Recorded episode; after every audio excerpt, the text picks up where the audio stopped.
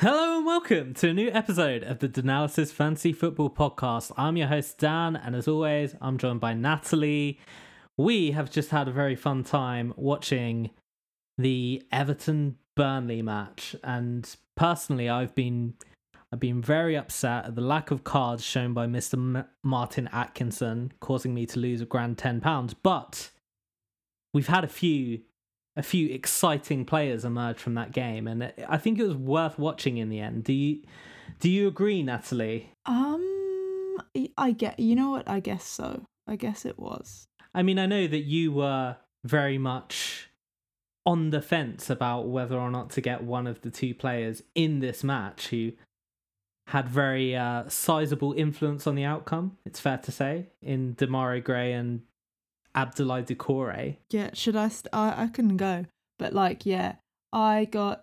I made two transfers this week, which I kind of like didn't mean to do. Well, I kind of did, but kind of didn't.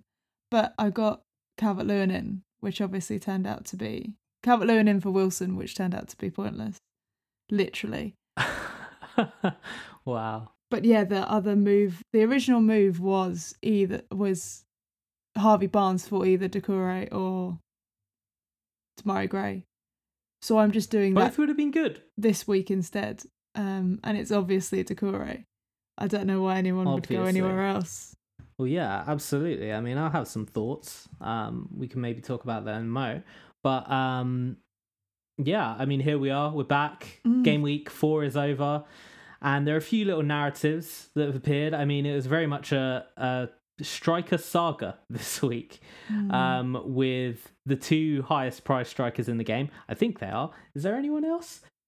There, there can't be, can there? Oh yeah, Kane. Of course, he's an old expensive boy. I haven't looked at the prices in weeks because I've been chill. I've been like, no, I don't need to wild card. I'm just gonna, I'm just gonna hang out and let let it all wash over me. But after this weekend, I don't know. I'm feeling a bit, feeling a bit antsy.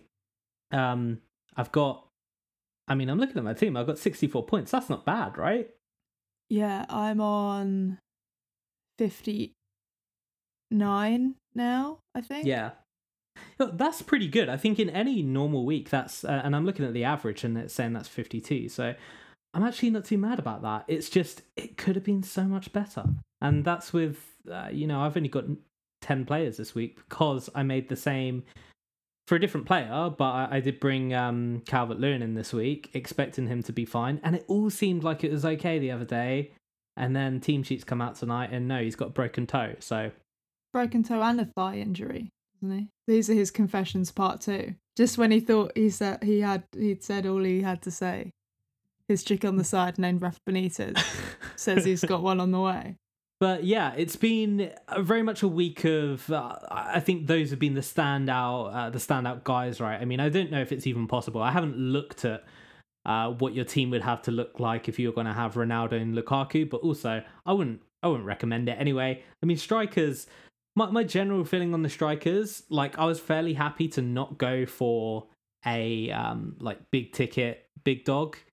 And then I watched the Chelsea. Who do they play? Chelsea um, Villa.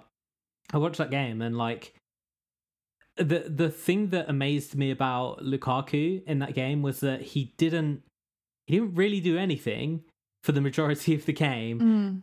but he scored two goals and they were both very good goals. Yeah. And and I think with the way that Chelsea play, like they are going to win most of their games. They're probably I, I know a lot of people have them down as favourites for the title, and I kind of I don't think I'd have them as my favourites necessarily. Like I still I still fancy Liverpool a little bit. I still uh, fancy Man City as well. But in terms of the way that Chelsea just control games and just kill you with like a moment, I- I'm lo- looking at Lukaku and thinking he can, you know, he's not necessarily going to be a guy who gets four or five goals in a single game because I just don't know if Tuchel's teams are ever really going to do that.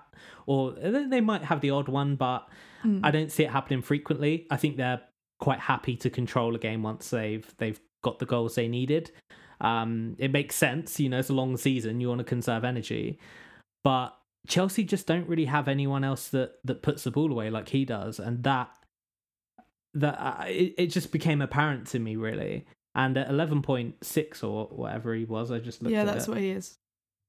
that's compared to Ronaldo at 12.5 and I know everyone's really hyped and he's had a really good start with two goals but like if I compare those performances there was a pretty I mean pretty fortuitous in both goals really. I think the second one from Ronaldo was fairly decent. Mm. but the Um, first one was definitely right place, right time. Yeah, and, and it's that you can look at that two ways, right? Like you can look at that as oh, he's uh, like you say in the right place at the right time. Like that is a skill in it in Mm. its own right. I, I think you could say the same about Aubameyang's goal this weekend.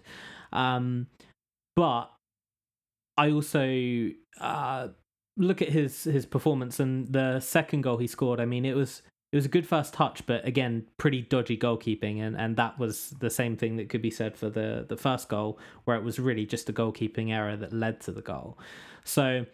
When I kind of compare the two on these performances in an isolated situation, I'm like, Lukaku filled me with that kind of. Uh, I guess I, sh- I should also say, like, because we're in the UK, we didn't get to see the whole United game.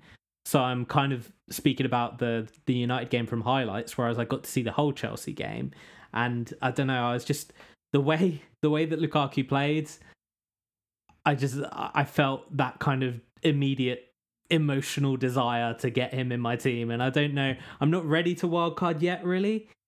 Although this Calvert Lewin situation has maybe pushed me slightly more in that direction.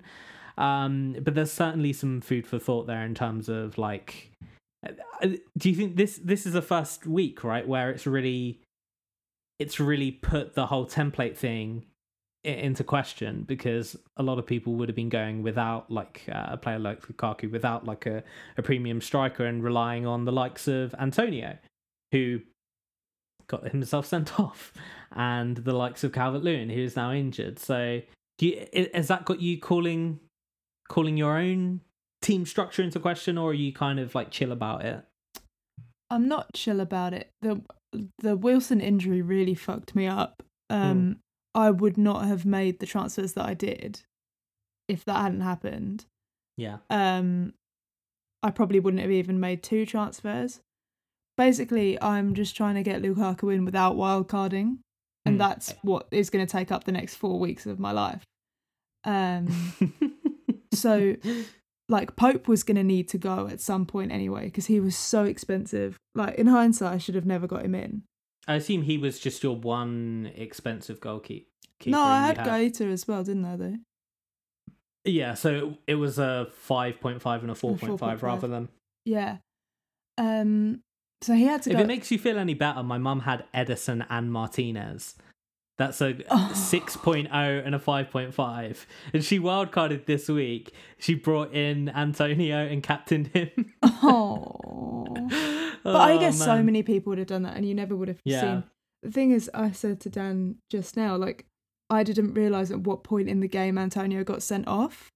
Hmm. So now I'm kind of questioning even having Antonio because for what? He was there for 90 minutes still. Yeah. He was there.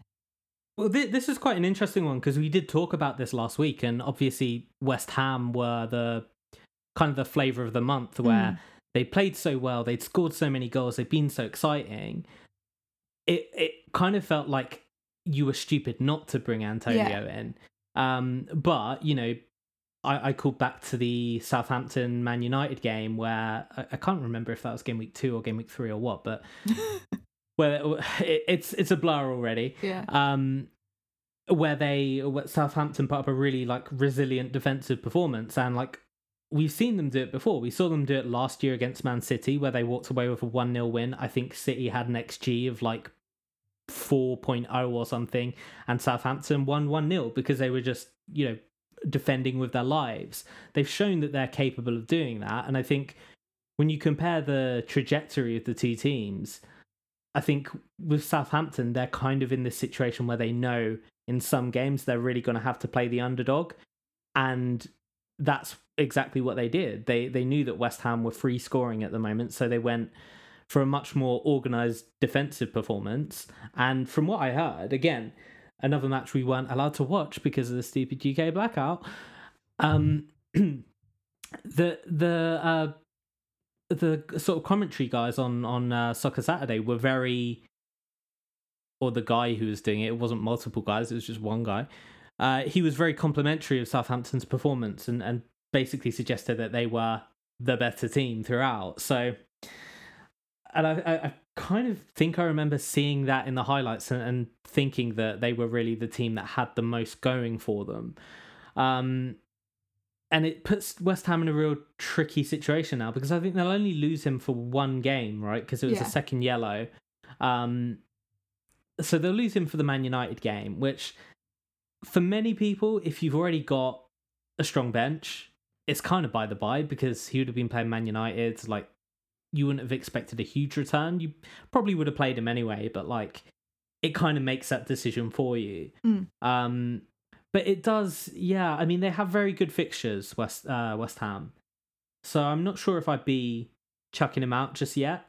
But certainly with the way that things transpired, it, it gets you questioning it. Because I, I, I said to you earlier, right? Like the way this week went, I was looking like I was going to have a really shit one.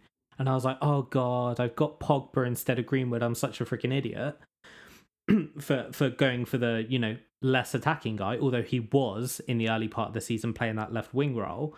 Solskjaer has moved him deeper now, which is annoying. But he ended up coming away with two assists and uh, two bonus points, I think.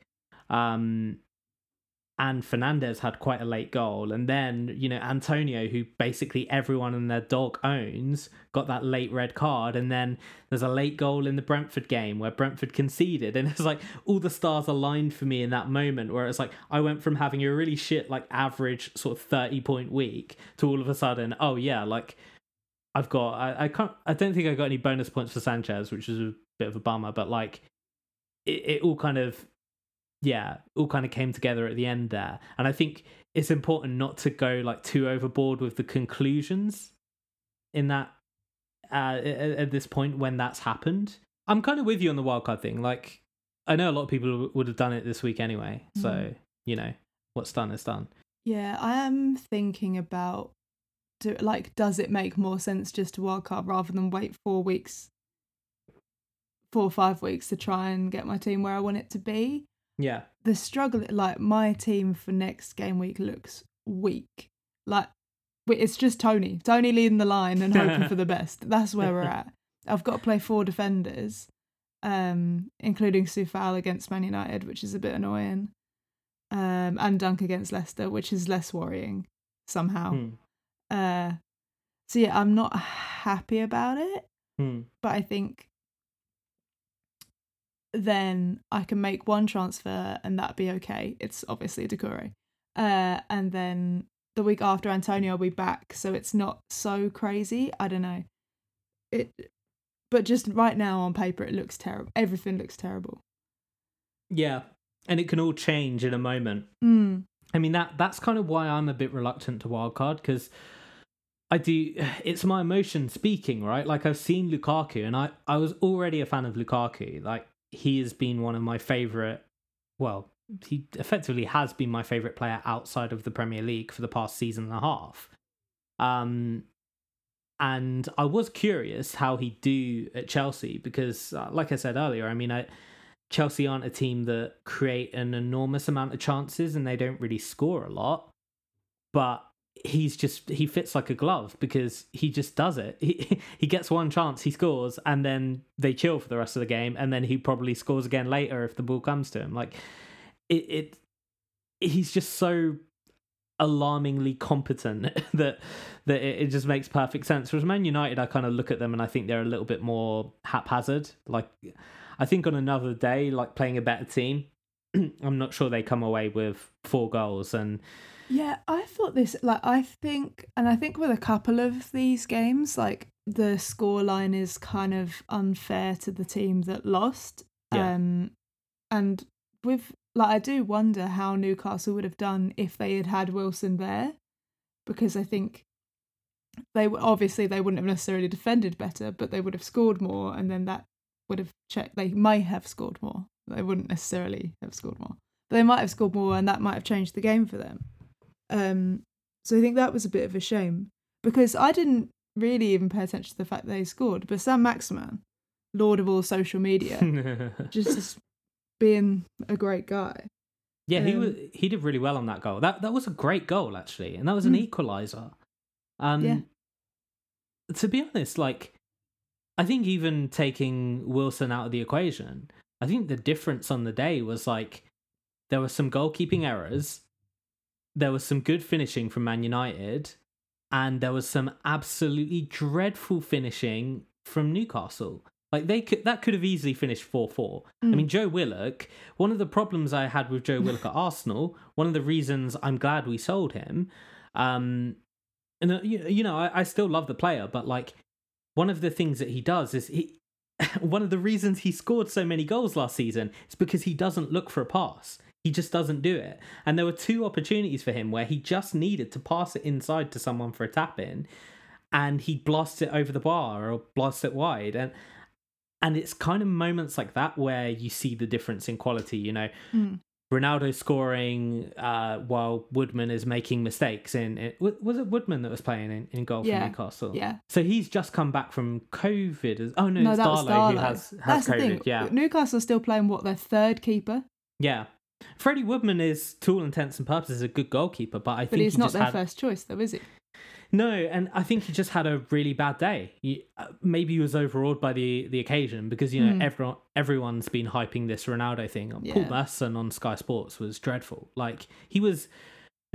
I I never quite know how much of it is genuine, like uh genuine amazement and adulation versus how much of it is just playing to the crowd because every time he was like oh his movement oh it's amazing the way he moves and i'm like yeah, like a lot of strikers move, man. Like a lot of it's just running in a straight line. It's like you want the ball, so you're gonna run forward. Uh, it's just what strikers do. Mm. But like he would really over egg it to the point where it got really annoying. Because it's like, yeah, well, also everyone's got to be staring at him for the whole game because everyone's obsessed with him. Mm. So it's impossible not to see the guy who's constantly moving because he constantly knows everyone's eyes are on him. And it, it just felt a bit redundant to me. It was like, yeah, just over egging up uh, everything he does just for the sake of it to, to kind of build up this mythos of this legend. And I'm just here being like, no, Lukaku's a boy and he's 0.9 million cheaper. Yeah, I. I agree. And something you said um, earlier about like you know there isn't really anyone else in the Chelsea side who's going to do what Lukaku is doing. Hmm. I do worry. No, I don't worry at all. It's kind of uh, what's saving me. But Hmm. there are quite clearly other players in the United side that can do goals and can assist with goals.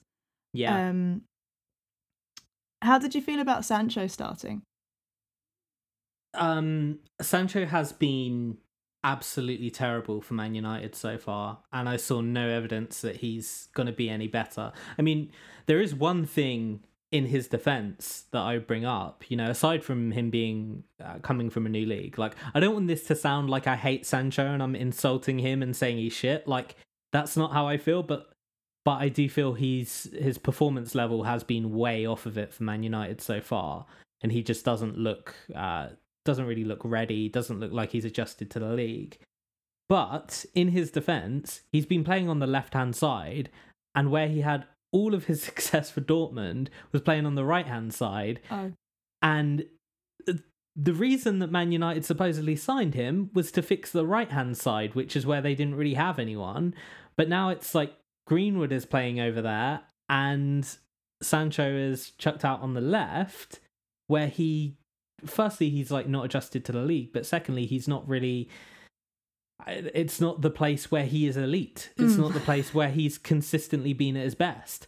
So slightly confusing management there and i don't know if that's going to change in in the long term but it is kind of weird if they've brought him in knowing that he's produced you know most of his goals and assists from that side for dortmund and to all intents and purposes they brought him in to fix that side on their team and now they're just like greenwood plays that i mean greenwood has been great i'm not saying you need to take greenwood out but it, it's kind of like they're treading on each other's toes at the moment, and Mm. Sancho's performances have just not been not been at it. yeah. Um, but Fernandes, I guess, was the real star of the show. Actually, if you look at the, well, actually, Pogba is the star of the show in terms of FPL points, I guess.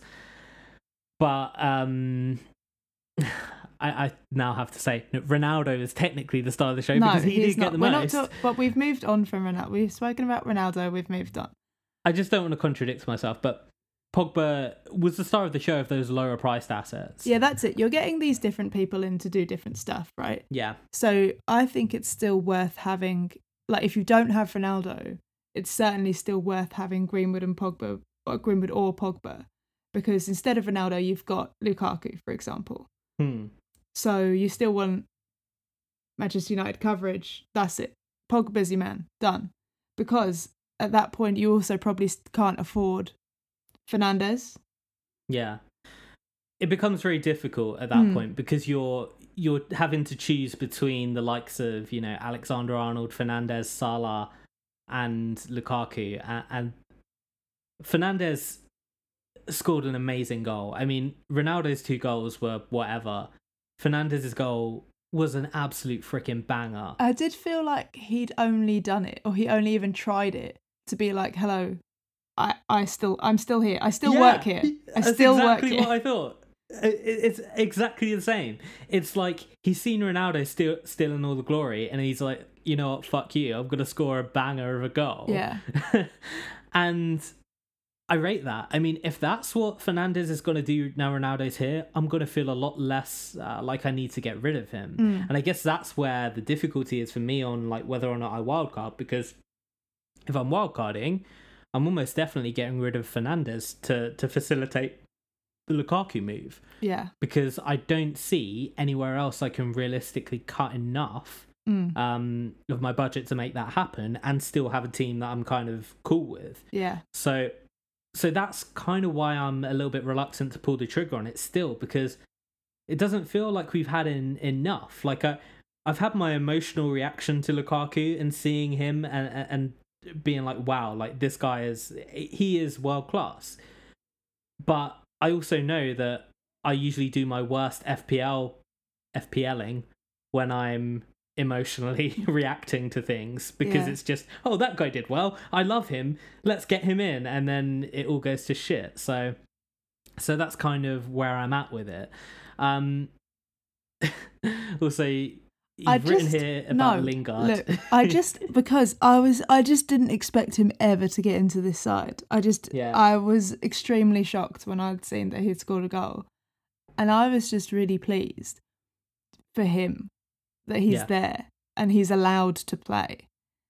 Um but I did think like if he was like 5 million or 5.5 and he was regularly like coming off the bench or he was starting every so often especially like when Europe starts and say he starts some like easier uh, Premier League games. Like if he was cheaper, I think he'd be such a good option just to have as like a little I don't know what you'd call it, like a little I guess wildcard is the word, but it- doesn't work so much in these in this context. But Hmm. like to have in your team as just like your fourth or fifth midfielder. I'd love that. But at six point nine is way too expensive. Yeah, yeah, never an option at that price unless like they have a real injury crisis. Um, quick thoughts on on Greenwood. Like it, it's him and Pogba who are kind of the the go to guys, right? I feel like. Uh, Do you feel like they're one of those is kind of use the old famed term essential for your FPL team if you don't want to get left behind? Do, do you feel like you need one of those two, just given the, the form of Man United and the form of those players in particular? I think you need a United attacker. I don't think it matters at this point who you have.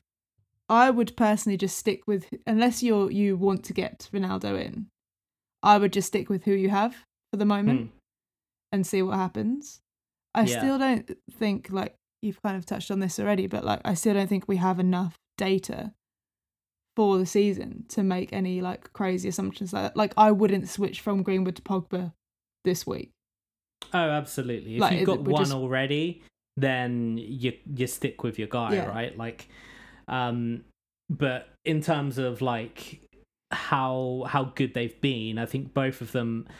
Is there anything between them? I mean, I, I think ultimately Greenwood is playing a more attacking role, and that's unfortunate because Pogba had really shone when he Mm. was playing. And actually, like I said with um, Sancho playing on the left hand side, he is the guy that's now keeping Pogba out of that position where he'd done so well.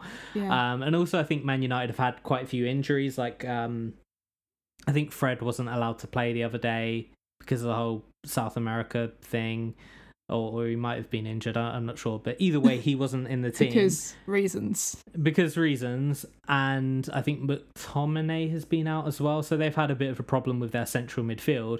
It seems like Ole never wants to play uh, Van der Beek. He's just a non event, really, at, at that football club. So Pogba ends up playing deeper, but he does end up popping up with these two really, really pretty high quality assists. So, yeah, I think if I was going to pick one now, even though I have Pogba, I think I would go for Greenwood just because of that that assuredness that he's going to be playing higher up the pitch, and I mean his finishing is exceptional. Um, I think Pogba got a bit lucky to come away with two assists. I mean, one of them was just the pass for Fernandes to to blast it in the top corner. There wasn't really an assist in any Well, Greenwood's also wasn't really an assist. Didn't he take a shot though? And, Yeah. and so it was more. It was more of an assist in terms of what you want to see from Mm. someone who's going to be good in FPL. Like I if guess. they're taking shots, there's more likelihood that a shot is going to end up in a rebound assist than than uh, a sideways pass in I midfield. just think like though that shouldn't be an assist because it's not I- really. Yeah, the reason they do it in FPL though is because otherwise there'd just be so few assists because you you just don't really get you don't get enough of those like balls in behind situations where where it really works. So it would become even more low scoring. Um, but yeah, I mean, Man United have looked really good. The one thing I will say as a caveat to all of this, uh, I mean, they've got some. It's an interesting group of fixtures coming up with West Ham, Villa, and Everton, and I'm sure West Ham without Antonio probably got to go a bit more defensive than usual. Um, but they have had the highest overperformance against their XG of any team in the league. So like their finishing is hot right now. Some of that can be seen as like uh, you know the mistakes from the goalkeeper the other day, but there could be a, a reversion coming soon potentially. So they're they're very hot right now, but I don't think they're playing that well, or they're not playing as well as the results suggest essentially. Because they've had two ga- two games of like a shed load of goals and then the other two games where they you know they got lucky in one and they drew the other. I would uh ret- retain a little bit of caution around man united and not go like all in just yet. Um but moving on from man united crystal palace they shocked Tottenham Hotspur this weekend with an absolutely rampant 3 0 win. I think perhaps the most amazing thing about this was it was a Crystal Palace side that just absolutely pummeled the goal. And I, I guess not surprising that a Nuno Espirito Santo side kind of sat back, didn't know what to do, and couldn't counterattack, and subsequently walked away with, I think, two shots in the entire game. And Palace had something like 27 or something ridiculous. Um, it has potentially brought a few a few uh fantasy football contestants what's the word i'm looking for a few um, Contenders. c- contenders that's the word i wanted uh, for your fantasy team because Yeah. Edouard off the bench absolutely putting Benteke to shame with two goals in about 10 minutes um Edouard literally ended Benteke's career in 10 minutes. Yeah. It, it was incredible, really, because that's one of the things that, you know, Palace have really been lacking a finisher. It's been obvious for a time, but like they were even more defensive before, so it it it, it looked even worse. But the way they played against um against Spurs, they were just brilliant. They were so attacking, they were so dominant, they were so in control. Um and Edouard at six point five, I mean, you have to be looking at him as as a guy if he does step into the side and replace Benteke, which after that performance you'd have to say he has a good chance. Um, yeah, like he has, he, he could be an amazing option. I mean, that's the same price as Ivan Toney, right? He's um, I th- I think he's dropped now yeah, to six Toney's point dropped to but six point four. But still, if you're like, look, I'm holding to uh, I'm holding Toney because I don't have the time to get rid of him, but Yeah. also because I'm not I haven't lost faith yet at all. Um, like he is what he is. When you brought him in, you knew that he was only six point five. He was Yeah. from a promoted side and had never played in the Premier League before. Yeah. So look, stay chill. But Well, you would surely keep him in this week anyway, even if you were look, eyeing that potential move, because Palace are up next against Liverpool, and Liverpool just look pretty good at the moment. yeah, but I said this to Charlie at the weekend as well. Crystal Palace at Anfield is hmm. Liverpool's like bogey fixture. Yeah, So I kind of like if I had nothing else on, I would one hundred percent take a punt on it because like what have you got to lose? I think it's been a good few years since it's really been their bogey fixture, though. That that's kind of the. I don't agree. I don't know the facts. If Jack was here right now, he could spit some facts, but he's not. I, I know they have historically uh, had a, a number of games where they struggled against Palace, but I, I also remember them beating them something like seven or eight nil last season. But that, that might have actually been that might have been at um, Selhurst Park. Park. Yeah, Yeah, I don't look. Yeah, I agree. And also, you need to see these men do more. Like after ten minutes of a substitute appearance, I don't think you can be like, unless you're on a wild card, if you like. But other than that, I don't think you can just be like knee jerking him in. I still think it's difficult to justify even on a wild card because we do need to know that he's going to be the starting striker, Yeah. right? Like, I mean, the, can he? I don't know where where he plays, but can he play instead of Ayew? Because uh, who is Ayew at this point? you know what? If yeah, if you asked me to pick who's worse of Ayew and Benteke, it would definitely be Ayew. I'm sure Ayew hasn't scored for like nine months or something. He he's an awful player. I, I just cannot stand him. But he's one of the players that Palace have, and they kind of have to use him because they don't have a huge wealth of options. But they do have guys coming in. Like, uh, uh, I don't know how to say this guy's name. I kept hearing Olise, and it, there's no accent. I'm sure it's just Olise. Elise. Yeah. But everyone's saying Olise, so I'm just gonna say Elise, and you know the the pronunciation, please, can can come can call me and tell me the right way to say it. Um, but he, so, so you're saying he created the third goal here Yeah, on these notes? I was confused because I thought the same, and then I looked at the points, and he didn't. yeah. I It wasn't. think he got an assist. it wasn't the. No, he didn't get the assist, but he like ran into the Right. box, crop like passed it to Gallagher, and then he passed it to Edouard, who scored. Hmm. But all of the work was Yeah. Elise. Yeah, and he's doing the five point four, so that's a really good price. And I, I think ultimately the the thing to consider here is Crystal Palace actually look like they might have an attack. Like that's kind of where we're going at with Mm. Yeah. this. And um, Conor Gallagher five point six. I did see someone in one of our leagues as as well carded and, and brought him in. Um, he was fantastic, and I was speaking to you earlier off mic, yeah, because that's what podcast people say. um, and yeah, just how he. I was really surprised that he wasn't the guy who got the spotlight on Match of the Day, and it's kind of. I'm starting to become a uh, Match of the Day conspiracy theorist. That I, I just don't believe anything they say anymore. Because when I watch the matches on there, they always feel, or when I watch the highlights, they always feel completely different to when you watch the actual match in full.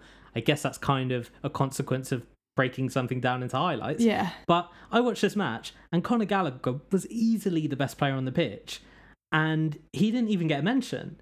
And I, I think he did. The one thing that let him down was he did keep shooting into the stands, like it was comical. um, but at least and- he's trying. yeah, because I, I had um, I had a bet on that required Palace to not get more than two shots on target, and at that point, I was like, I, I was screaming with joy every time Conor Gallagher got the ball because I knew he was just going to shoot it into the stands again, and he did it like three or four times, and I was like, yes. And then, of course, Edouard came on and he scored two, so that kind of put paid to that, but in terms of like his influence on the team, I thought he was way more influential than Zaha, and I thought that he was he was always calling for the ball. He was always uh, picking up really, really good positions behind the striker. And if they're actually going to score goals and Edouard is going to come in, I think you're going to see him get rather a lot of assists and, and potentially goals as well. I mean, if he can get his shots on target, he could be a really, really good, um, really good asset. And actually, I didn't realize this, but you've written down here that he got two goals last week as well. So, Yeah. damn, he's yeah, he is on form. Um, really, really good option if you are looking at a wild card, and that would probably be the guy from Palace that I'd look at, just knowing that they are essentially building the team around him. Mm. And I wouldn't be surprised if they tried to sign him next summer and they got him because they're Oh. putting a lot of faith in him. Is he just on loan? Yeah, yeah, he's uh he's a Chelsea player. Oh. Y- You know how Chelsea just have this like endless production line of players that are just always on loan. yeah. He's one of those. yeah. He'll never be. He'll never get to Chelsea. Um, like the only way he'll play for Chelsea as a uh like starter Mm. is if they buy him back for a hundred million in like five years. Right. One guy we didn't mention actually, who who you have put on the notes here, who it is totally worth giving a shout out to, is uh, Edouard Mendy. Yes. Uh, speaking of Edwards, he he is looking very good. Chelsea are looking very good and very solid defensively, as they always do. Mm. And at six point million, uh, six point million. you always As- say that. You say that so often. do I really? Yeah. I didn't even know I do that. Yeah, I don't understand who starts for Chelsea in defence. I, I just don't get it. It's too confusing. My brain is too Yeah. much.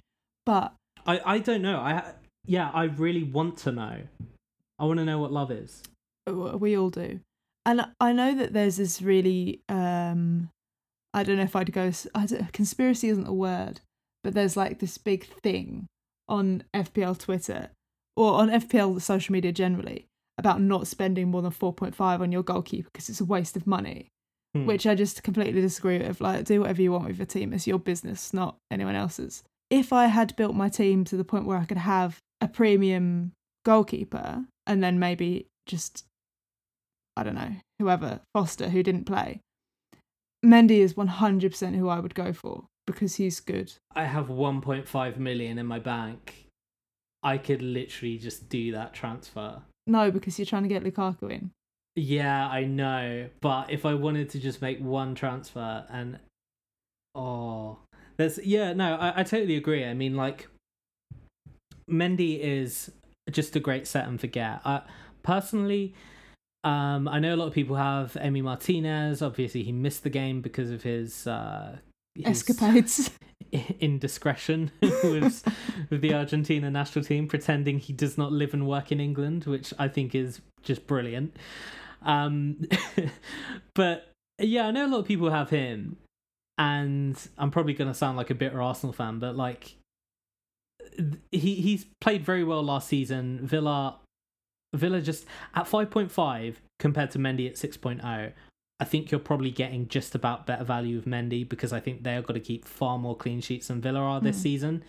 Um, because for one, Villa do not, uh, sorry, Chelsea do not have Tyrone Mings in defence, and that's a bonus in terms of like you know not making horrible defensive errors that Hmm. cost your team goals. yeah, I don't know what Tyrone Mings' deal is really because, like, is he a good player? Yeah, I, I'm being a bit unfair to him. But I thought he seemed all right in the Euros. I thought he seemed Yeah. absolutely fine. But he does seem to do some crazy things when he's playing for Villa.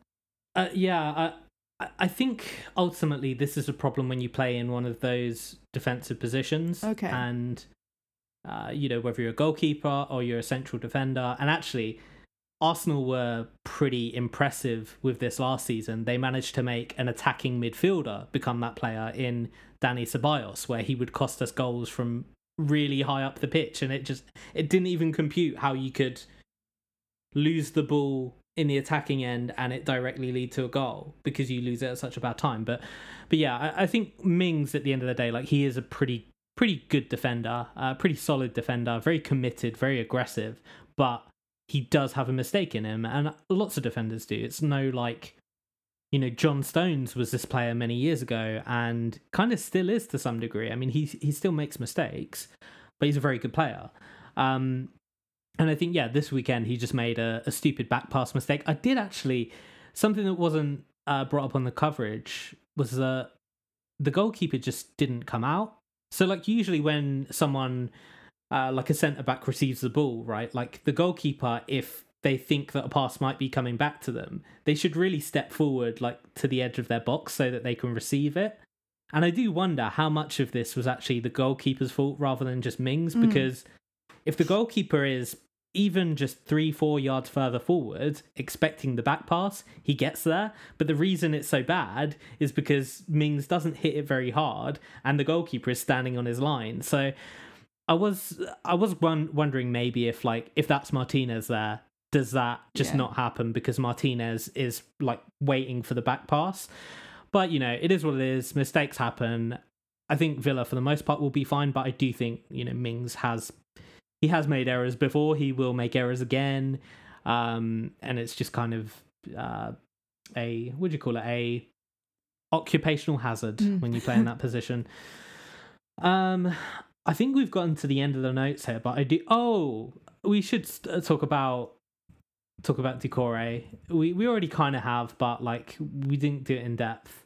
Do you want to talk Bamford and ASM as well? I've seen you've got them here. Yeah, so I just had them here in case anyone was thinking about getting rid of Calvert Lewin just because hmm. they need to, or like, yeah, I do think if you have Antonio, especially if you had Antonio from the start, just hold because you've made so much money back. There's no point in getting rid, really. But yeah, I was thinking if you wanted to get rid of Calvert Lewin, I had, I noted, obviously with Wilson out as well, Saint-Maximin at 6.5. Uh, Newcastle have Leeds, Watford, and Wolves up next. And also Bamford at 7.5. I know he hasn't really done much yet, but their fixtures coming up are Newcastle, West Ham, and Watford, two of those at home. So I think that might be nice for them. I also had an and because I wanted to put in like a Jimenez type. Yeah, I'm glad you you said that because Wolves finally got on the score sheet this week. even if the first goal was an own goal. Both goals were absolutely terrible. And I was wondering about this Hwang man and Yeah. what his business was and Hwang Hee-chan, yeah. mm.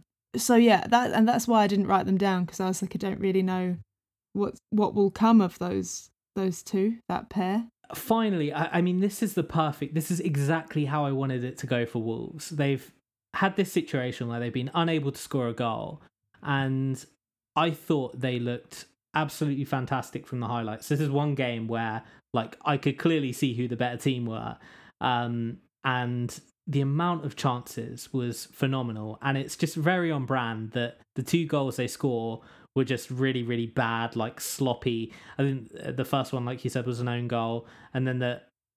In fact, I think if I remember correctly, the guy literally just kicks it in his own net. It wasn't even like a Yeah. it bounces off of him sort No. of situation. It was he actually kicked it in his own Yeah, net. Yeah, the first time I watched it, I think I thought he headed it into his own net. Um, yeah, it might have been a header. I can't. I can't actually remember now. It was definitely he maybe thought he was at the other end of the pitch. Yeah, and the Hwang goal was just hilarious because Mm. Marçal, who walked away with two assists, Yes. neither of them even remotely convincing. I mean, the first one, it was literally he just crossed it in, hopefully, and the own goal happened. The other one, he actually messed up his kick. Like he was right in front of the goal. He kind of tripped over the ball and then like bundled it across, and then Hwang like kind of gets it like nudges it over the Mm. line. And i was like this is so good. This is like exactly the kind of way you want to win when you haven't been scoring. Just get two of the ugliest goals imaginable. Miss all of the good chances you've had in the game and that's it. You're off to a flyer now. Like n- now the goals will start flowing. Yeah. i hope that's what's going to happen but the reason i think wolves are interesting is because like you say jimenez is there at 7.4 i think he's probably a bit too too high priced at the moment um, considering the other options available. But they were very, very good in terms of like limiting the opposition chances. I mean, I, I didn't see any chances for for Watford in this game really, apart from I think there was one one good moment from Sarr that put them under a little bit of pressure. Um, but I think at the end of the game, that like they have the XG figures coming up on uh, on Match of the Day, and it was something like two to like 0.19 or something. So Wolves did absolutely batter them in terms of the the chances they created. Um, but matey boy, uh, Semedo, 4.9, a little bit high of a price for a defender, but but he had two clear cut chances to score in this game. And if he keeps getting those and they keep setting him up, he's going to miss miss a lot because he's clearly a shit finisher, but also he's going to score eventually. And the fact that their defense is looking pretty solid and they mm. have like a pretty decent run of games coming. I mean, Brentford, Southampton, Newcastle, Villa, Leeds, Everton, Palace, West Ham, Norwich, Burnley, all of those games really really nice looking. And even if they're not going to win, if they're going to get like nil nils, like having a defender from this team is not a bad shout at all. Yeah, I've fucked up with Boly though, haven't I? He's not getting back into this side. Is he not? Because I was curious. I, I I hadn't really done the research myself on, on whether or not he would he would play, but I believe he's fit now. yeah, yeah, he's not marked as as out or anything. And he was on the bench last in game week three. yeah, Um, I, I I've made a mistake. Well, no, the thought was there. The process yeah, was 10-10, but the execution was not not right. yeah. I mean, you could have had Semedo and it would have been the same price, but At this point, I actually need a cheaper one. But I don't. Which are, which are the ones? Who are the fullbacks? so Semedo is the guy who plays as the the right wing back, hmm and I think Marçal is the guy playing left wing wing back. Okay. Um, but I don't know if Marçal stays there because uh, this is the thing. I don't really know enough about Wolves to be like a a uh, any kind of authority on this. I don't They know if anyone have- knows enough about Wolves. No, they, they obviously have uh, Aït-Nouri who they signed from I think Ren maybe um, last season, but he's only played played a few minutes by the looks of things this season, and they do have Johnny who's out injured who was the starter on the left under under Nuno, but obviously we've got a different manager, so it's it's like one of those things where we're going to find out as we go who his players are. Mm. Um, but I do really rate the style of play, and I think Trincao, five point nine, is another guy I want to highlight. I'm not sure. I'm not sure this guy is going to be like. eh, He's very much a watch list guy for now, because I'm not sure he's going to have the end product. But he did look really, really impressive. I mean, he's basically the same price as Traore. Th- those are still the two to look look out for. Um, but he was uh, really exceptional in this game and had a lot of shots um, was involved in a lot of the attacking play, looked very influential, looked very confident. And I think if Wolves can start turning more of those chances into goals, they're going to be the kind of team that, because of their pricing, it's going to make a lot of sense to to kind of have like maybe even two or three players from them. But yeah, if they keep up their their strong defense, I, I mean, I'm actually thinking now that I might just go for Semedo this week because I do kind of need to. I, I think Lucas Digne's probably on the way out for me, to be honest. Like we watched that game today, he does not attack. Like his set pieces seem shit now.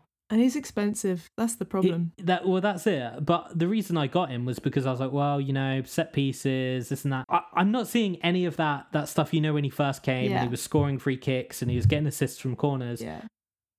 Everton look like a different team now, and I, I think the guys that stand out are Doucouré and, and Gray. And Gray was actually, to to his credit, he's a player that I was not very um, complimentary of going into this season, and he looks good. Um, I do think if it's a if it's a choice between Doucouré and, and Gray, I mean, I think you're you're very much on the Doucouré train, right? Yeah, for sure. Uh, I do have some rationale for why that might be a good idea as well. Like one of the things that that was quite noticeable is the chance that well, firstly we had the stat that came up, didn't we, on screen where it was like uh, Demarai Gray has scored three goals from three shots on target, Mm. and at some point that's going to end. And I do think some of his earlier goals, particularly one of them, I can't remember the second one, but there's one of the goals he scored this season was very lucky. Um, it kind of a dodgy deflection or whatever. Um, but this one was was really good quality. But it was all about the pass from Doucouré, and much like I was saying about Connor, um, what's his face, Conor Gallagher Oh, earlier yeah. on. Could have been anyone. Yeah, some guy called Connor. Well, you know, Everton are the guys you know, so that makes sense. Um, uh, yeah, Doucouré, he kind of ran the show. Like when Everton needed goals, Doucouré was the guy who was at the at the uh, at the base of all of it. Essentially, he was the guy who created. I mean, he got an assist for for uh, Townsend's long shot, which, Yeah. to be fair, was very much like the Pogba Fernandes situation. Mm. But also, like he had a shot early on where he was in a good position and it forced a good save out of Pope. He just looks like the probably the best player in that team when Calvert Lewin isn't there. I, I think that's probably fair to say, right? Like Sure. he is the guy. I'll agree. So yeah, I, I guess ultimately the the decision between Gray and Doucouré, if you're looking for an Everton guy, it does come down to do you want that guy who's higher up the pitch taking more shots, or do you want the guy who's kind of more influential and is going to play the ninety minutes and kind of got to be relied upon to to kind of create and and when they're trailing or when they're trying to score a goal, I think Doucouré will be the guy they they try to take advantage of to to get them the goal. Um, really great performance from him. Really, really impressed. And yeah, it was a good finish from Gray, but I, I just worry about the sustainability of whenever you have a guy who's not historically been a big goal scorer and they go on a run like this, you kind of tend to see it revert and yeah, you, you eventually see trouble. I do want to have a quick mention of my team as well, just oh, actually, and Brentford. Um, Okay, yeah. Brentford, yes. Arsenal, no. so Toney, you did speak about, Yeah. but he he was pretty good. Like he had some good moments in the game, but the guy who really stood out to me, certainly from the highlights, was Mbeumo. Like that guy just is endlessly taking shots. And at five point five, there are quite a few players in this range now. You're kind of spoilt for choice. Like I do wonder if it there's like a legit strategy and just oh god, I've just realized I can just get rid of Benrahma for one of these five point five guys. Yeah, you can. I should probably just do that. Um, uh, yeah, sorry, I was distracted there by that revelation, but he was a guy. if you don't have anyone from Brentford, I, I do think he's he's gonna he's gonna score. You know, like You know what though? The Brent Brentford have a really, really horrible fixture run. you are quite correct to bring that up. I've just looked. It's really bad. Um and it's unfortunate that I can't get rid of Toney because I can't move. Um Yeah, but yeah, the uh, well, it doesn't really matter because he's just going to get two points every game, so it's not a big deal. Hmm. Um, if I had a defender, maybe I'd be a bit more. But well, no, I don't know. I don't, you know, that's it. You, no one has more than one Brentford player in their team, I guess. Um, my mum has two. yeah, I have two. Um, but apart from me and your mum, it's- but the, the, you know why is because some you have a defender and you have Toney, right? Hmm, yeah, um and i kind of got Raya in with them knowing that i would just play Guaita for the those four fixtures that they have that are really bad yeah, um so that's fine i don't mind yeah. um i don't know what my point was originally oh but basically it like you can hold those players for Yeah, this no, run but I, i, totally wouldn't agree. get any of them in for this run Hmm. I'd focus somewhere else. So like I'd maybe get Doucouré. F- so for example, get Doucouré for the next four five game weeks. Then once Calvert Lewin is back, and switch over, and you can put Mbeumo in, and then get Calvert Lewin instead. Yeah, yeah, and Something we that. see we want to see a bit more of Brentford and and kind of you know get to grips with what they're about. I think they've had a really good start to the season. I think they've looked impressive. I think they were much much better than Brighton, and really were the team who deserved the win. I I think this was another game where the xG was very heavily in favour of Brentford, and basically Trossard just had like a, a really good moment Mm. a- and scored. Um, and that's just what happens in the Premier League, as they say. Uh, but yeah, I, I think they've got to be.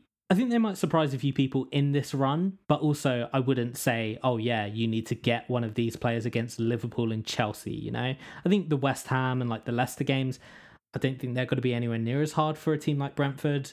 Um, and I don't think them beating Arsenal on the the first day was anything. Uh, I don't think that that's got to be a uh, an anomaly. I think that's got to be something they do a few times this season, like that, not beat Arsenal twice, but, but, I mean they're going to beat some big teams and Yeah, they're going to sure. you know shock some people.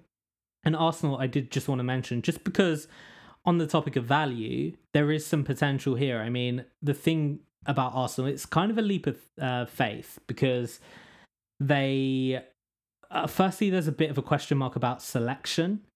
I, I think there's a, a clear back four now. I think Tomiyasu at 4.5 and Ben White at 4.4, both potentially offering really good value because we do have a good run of fixtures. Tomiyasu, I didn't see the full game. I, I couldn't really get a stream working, and honestly, I just can't be bothered because it sucks. I hate streaming. Um, but Tomiyasu looked really impressive in the air, had a really good shot kind of early on. And if Arsenal can refine that kind of defensive solidity that they had in sort of the back end of last season, then having a defender from this team at 4.5 or 4.4 it's just it's it's sensible, you know. And uh, the same applies to Ramsdale. I thought he had a really good debut, uh, a really good league debut. Um, the there's a question mark over whether he replaces Leno for good. To be honest, as an as a fan, I want to see it. Like I've been quite disappointed with Leno, not necessarily because his goalkeeping is bad, but because you know his distribution's kind of shitty. He he seems to fill everyone with nerves and while he makes some good saves, he usually makes them while we're three goals down, and that doesn't really help the team much. so I'm not sure. I'm not sure Leno is long for this world. And a couple more. Um, obviously, Aubameyang has dropped to 9.9 now. A good price if you want to take that leap of faith.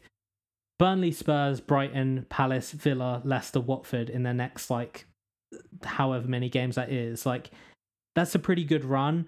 I think it depends on how highly you rate Arsenal and how lowly you rate some of the teams we're playing. But certainly in like two weeks' time, when we get past that Spurs game, if the teams start putting together some good performances, these are certainly players that could offer value. Odegaard as well at 5.5, uh, Pepe at 7.2. Pepe is very frustrating, but walked away with an assist the other day. He had some outrageous number of like chances created and, and shots. So from a statistical point of view, he's a guy who profiles really well. He's just very frustrating to watch. So do think, yeah, this team is a work in progress. But if we're looking for value, there's there's certainly potential there. I mean, Smith Rowe dropped now as well. I know he did drop to the bench, but I don't think that's gonna. I think that was more because of his um his illness that he had during the international break. And Saka's at six point three. There's a lot of kind of leap of faith there, but if you want leaps of faith, sorry, uh, but if you want a guy who's a bit cheaper playing in sort of like a, a team that should ostensibly be vying for the top sort of six, then um, there there is some potential there. And I, think Tomiyasu is where I'm looking at the moment because I just I was really quite impressed with his with his performance, and I do fancy Arsenal to get a few clean sheets in the weeks coming. Um, but yeah, I, I think that's it really. I don't think there's anyone else I wanted to mention. Uh, Man City got a 1 0 win. I mean, Leicester are looking really poor at the moment, but I guess we can just have a quick look ahead to, to next week. We've got a Friday night game, Natalie. Woo! How's how's that for you? That's that's a banger. Newcastle versus Leeds. This is quite disappointing actually because I love to have a player in a Friday night, night game. I don't love it so much for like the twelve thirty on a Saturday, but Friday night I'm always like, yeah, let's get a let's crack open a beer, let's watch this match, baby, let's get some points. Mm. I'm not gonna have any in this, which No, kind of sucks. neither. But but Newcastle Leeds kick off the weekend. And we got okay Wolves versus Brentford. This is the kind of match that makes me want to get a Wolves player in because this is on TV. Oh god, Yeah. this should be interesting because yeah, obviously Brentford we were talking about earlier. Good team. Um, Wolves have finally got their first win of the season. Finally scored their first couple of goals. Both teams kind of coming into it thinking they have a chance. Um, and both very attacking teams. I, I think this could be an interesting one. Um, Burnley Arsenal. You know, if you're gonna gonna go Renegades, potential Arsenal captain in there maybe. I know that Aubameyang in particular has a very good record against Burnley over the years, as he does against Norwich. I- guess strikers generally have good records against shit teams. That's probably how it works. But you, you, know, know, what? I think Burnley might get relegated this season. I really Mm. that's the kind of hot take I like to hear. Yeah, and it's not the kind of one I like to give because Nick Pope is my fave. I love Chris Wood. I like Sean Dyche and his business. Yeah. But yeah, I, you know and you know why I was thinking this is that that squad has not changed Hmm. in what four years. Yeah. That nothing has changed. It's the same, and even like the players who have changed, like Tom Heaton and Nick Pope are the same player, for example. Yeah.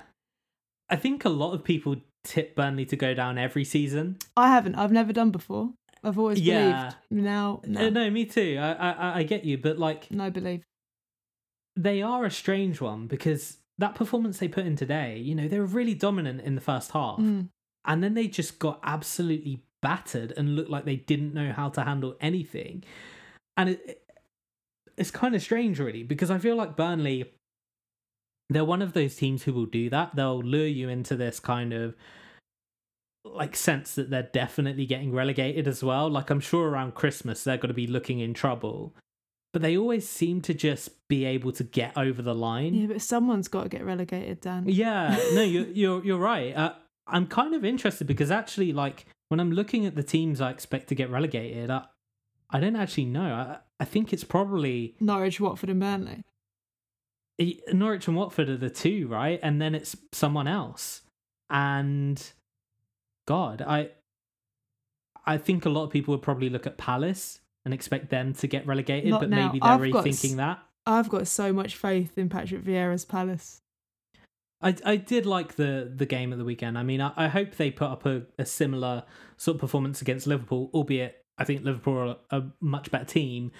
I think ultimately, like what we saw with Spurs is that they're maybe not like competing for the league this season, and those results they got early on. You know, beating Man City, it's no mean feat, but it kind of it's the kind of game that suits them, especially when Son's in the team. You know, Mm. having that counter attack threat. I think they really missed him. By the way, like he was a player that that they need because he's just he's lethal, and uh, you know they don't have anyone. Lucas and like Bergwijn and all those guys, they're fast, but they're not they're not that level. Uh, but Liverpool are playing Palace. I mean, would you still? Who are you thinking for captain this this weekend? I don't have many options, is the problem. I've got it on Salah at the moment. Yeah, Really, my only other option is Greenwood. yeah, and they are playing West Ham Mm. away. So United do obviously have this really good away record, which kind of potentially works in their favour. I don't know. It's a difficult one actually because Man City are playing Southampton, and I think much like they did against West Ham, you're going to see a very defensive performance from Southampton. And I mean, Man City they seem to struggle to break Leicester down, and Who scored for Man City in the end? um, I'm trying to remember. You know what? I I, feel like it was an own goal or something. Oh, it was Bernardo. oh, okay, yeah. And Cancelo got the assist, but I think it was a Cancelo long shot and the keeper parried it or something and, and it just came or it might have like deflected off of some players. It was definitely a bit of a fortunate goal. Mm. And I think Leicester were really unlucky actually because they did score through Vardy and he was just offside. This was one of those that I thought with the VAR this season, I thought it was going to be allowed because to me, and and admittedly I didn't watch it like 50 times, so I, I could be wrong, but like just from seeing it a couple of times, I was like, that looks like it should be onside. And I thought they were a bit hard done by there, but Leicester have been poor this season. I I know that Vardy's still good, but you know, Maddison, Barnes, like all these players that you look to to well, I, I think a big part of it, and I think a lot of Leicester fans would agree, is that Iheanacho is just not playing. Mm. And he was such an important part of what made them good last year. Um so they need to sort that out. But I mean, that's one reason I'm not going to be looking at Leicester for any captains. Not that I have any of their players anyway. um, I do think Salah is the obvious option. I mean, I, I think uh, the only guy you can go for from Arsenal is if you're going renegade and and having Aubameyang because I don't think there are enough clear. Um, you know, I, I've got Smith Rowe. I think he'll probably go back into the team. Maybe Pepe could be a real renegade one, but Liverpool against Palace just seems like the obvious like Liverpool are in form, like they're they're playing at Anfield. Uh, Salah's looking decent.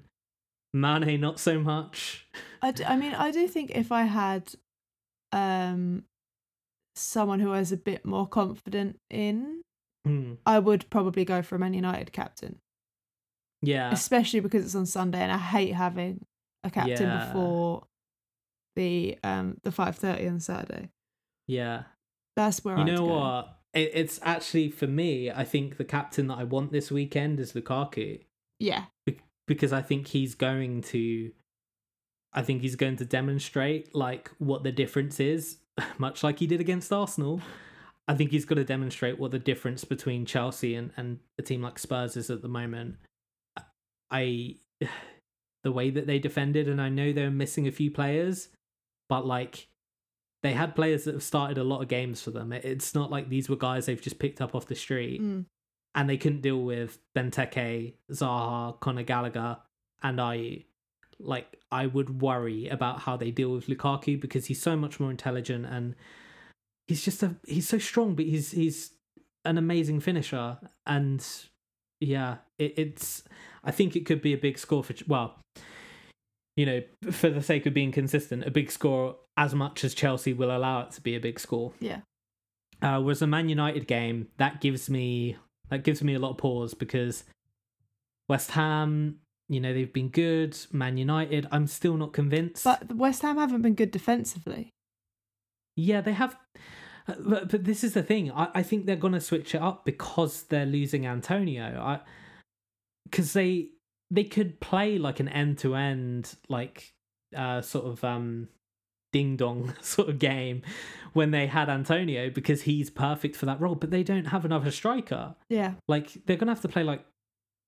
I, I imagine they'll probably end up doing something weird, like putting Benrahma as like a false nine or something. I, you just threatened don't- that Bowen would go up top the other week, yeah, yeah, because he's done that before. or Yarmolenko. I think you said as well. Yeah, I I think probably it won't be Yarmolenko just because I don't think he has the legs like it in the running sense. I- he does have legs, um, but yeah, it, it will be interesting to see. But I just can't see Moyes without that player Mm. doing anything other than trying to contain, especially knowing that Man United, like if you watch them this season, you'll know that what they struggle with is teams that are organized defensively and don't give them much space.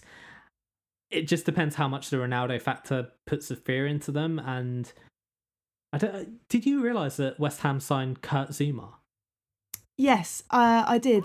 Uh, I said I- when it happened, I said, "Oh look, Charlie, did you know that West Ham have signed Kurt Zouma?" And he was like, "No." I had absolutely no idea. Yeah. Someone said it on a podcast the other day, and I was like, "What? What?" It was really late, like it was in the last weekend. Yeah. Yeah, because I, for the first time ever, I just didn't pay any attention to transfer deadline day. Like, I, I saw the Arsenal news and that was it. Mm. So I, I'm still discovering players like who've showed up at clubs that I did. But I think I'm, I'm looking at this now and I'm like, what is the, what is the money move, the big money move I can make? And I, I think I might take a minus four and just find a way to get Lukaku in because that just looks too good. It looks too good. And it would just be a double whammy. Like if he absolutely smashed it against Spurs, like I'd appreciate it because I'd be getting points and I'd be able to laugh at Spurs, which is always good. Um, especially when you're an Arsenal fan and you know everything is miserable most of the time, so you need to find something to be joyous about. Can do a clean sheet cup. Uh, so last week you got a point because you said Chelsea against Aston Villa, yes. and my 100% record was uh, ruined by Spurs, uh, who who didn't keep a clean sheet in any which way off. So you could argue that they were one of the teams who did the least to keep a clean sheet Yeah. of across all of the league. Impressive. hmm So I'm going first this week, and I've just like I've got nothing to lose anymore. Hmm. So I am gonna say, for the first time this season, Oh god. Oh god. Norwich Watford Uh, uh, no. nil nil. No. Damn. Oh, that is so renegade. Thank you. That's so un- that's so unlike you as well to drop the first nil nil while I'm sitting here thinking, oh, which one looks safe? Which one looks like it will definitely. Oh, that's. You know what? That is. I can kind of see it. Yeah. Like the more I look at it as well, because it's one of those games where Norwich, you know, they haven't got a point yet. Yeah, they can't They've- lose. They can't. They just can't. And Watford, I think, after a decent start, they're probably thinking, "Oh God, like this is." We want to keep it tight at the back and try and nick one. So this could, you could be so right there, but that's it's a risky move so early on. Um, my heart of hearts wants to say Chelsea, but I just think when it's a big game, like even though I think Chelsea are probably going to batter Spurs, I wouldn't write them off, especially if Son gets back in the team because they are a very good counter-attacking side and it it could be that Spurs go through the same thing that Wolves had with Nuno, right? Where they're they're really good in the big games where they can just counter attack mm-hmm. and they struggle when they play the shit teams because they they have to try the shit teams. they they struggle when they play the like quote unquote lesser teams where they're they're supposed to take the initiative because those teams just don't let them do uh don't let them counter. I reckon I see you've you've psyched me out about Liverpool and this supposed Anfield slippery banana skin situation with Crystal Palace. So I you can go I'm- for it if you like. I don't mind. yeah, but you've you've put enough fear in me that I I'm scared to do it. So I'm between Arsenal and Wolves. Um, I wasn't impressed with Burnley today. I think Arsenal with Tomiyasu and potentially with Ramsdale in the side, I think he is going to make a big difference from crosses, which is where Arsenal usually fuck it up. But I can't back Arsenal this early. I don't want it to blow up in my face. I'm going to go for Wolves. I think they've looked really solid. I think Brentford look really impressive, but I think Wolves are gonna have, you know, they just have the better squad. So they should win. And I think if they can turn their chances into goals, oh man, nah, I think I'm wildcarding. Okay. This pod's got me so hyped. I would have been like, if we hadn't done a podcast, I would have just been so chill about it. I wouldn't have looked at my team for a whole week. Mm. Like I used to agonize over this stuff. I used to like get spreadsheets out. I used to be like, oh god, I have to plan for every single week. Now I'm like, I, I don't I don't have the mental capacity to like keep all of this stuff in my head. And actually, it's better when I don't because the funny thing about FPL is like the less you do, the generally the more successful you are. The more you start fucking about and taking minus eights, the more you uh you fall into a deep pit of despair. And that's not what I want to do this season. But I'm looking at that red flag with Calvert Lewin. I'm looking at the three players I have that don't start games. I'm looking at whatever his name is, Sanchez, Robert. I always want to call him Roger. And I'm like, I don't like it. He's got me a few clean sheets, but I just don't feel I don't feel safe.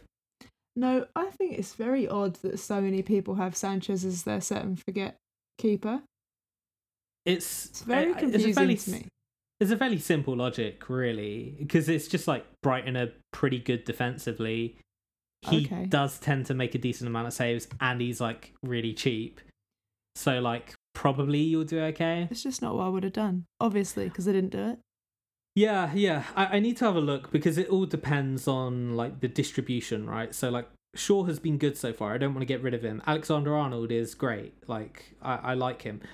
I do kind of want another Liverpool defender. I don't know what their fixtures are like going forward. Uh, they do have City, Man United coming up in the next five weeks. So maybe I leave it until after then. But anyway, I'm rambling. Let's uh let's wrap this up. You can, of course, follow us on Twitter at the DANalysis. You can uh, do other stuff like email us at hello at the Um, what else can you do? You can rate and review and all that stuff on Apple Podcasts. Give us a little five star. Say, I love this podcast. It's really good.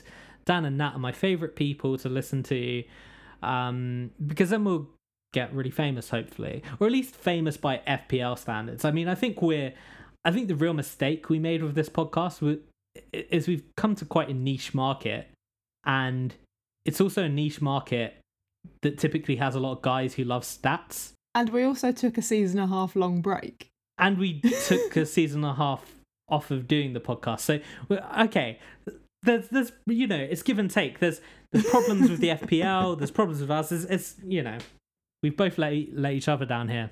It is what it is. But I do hope you enjoyed this.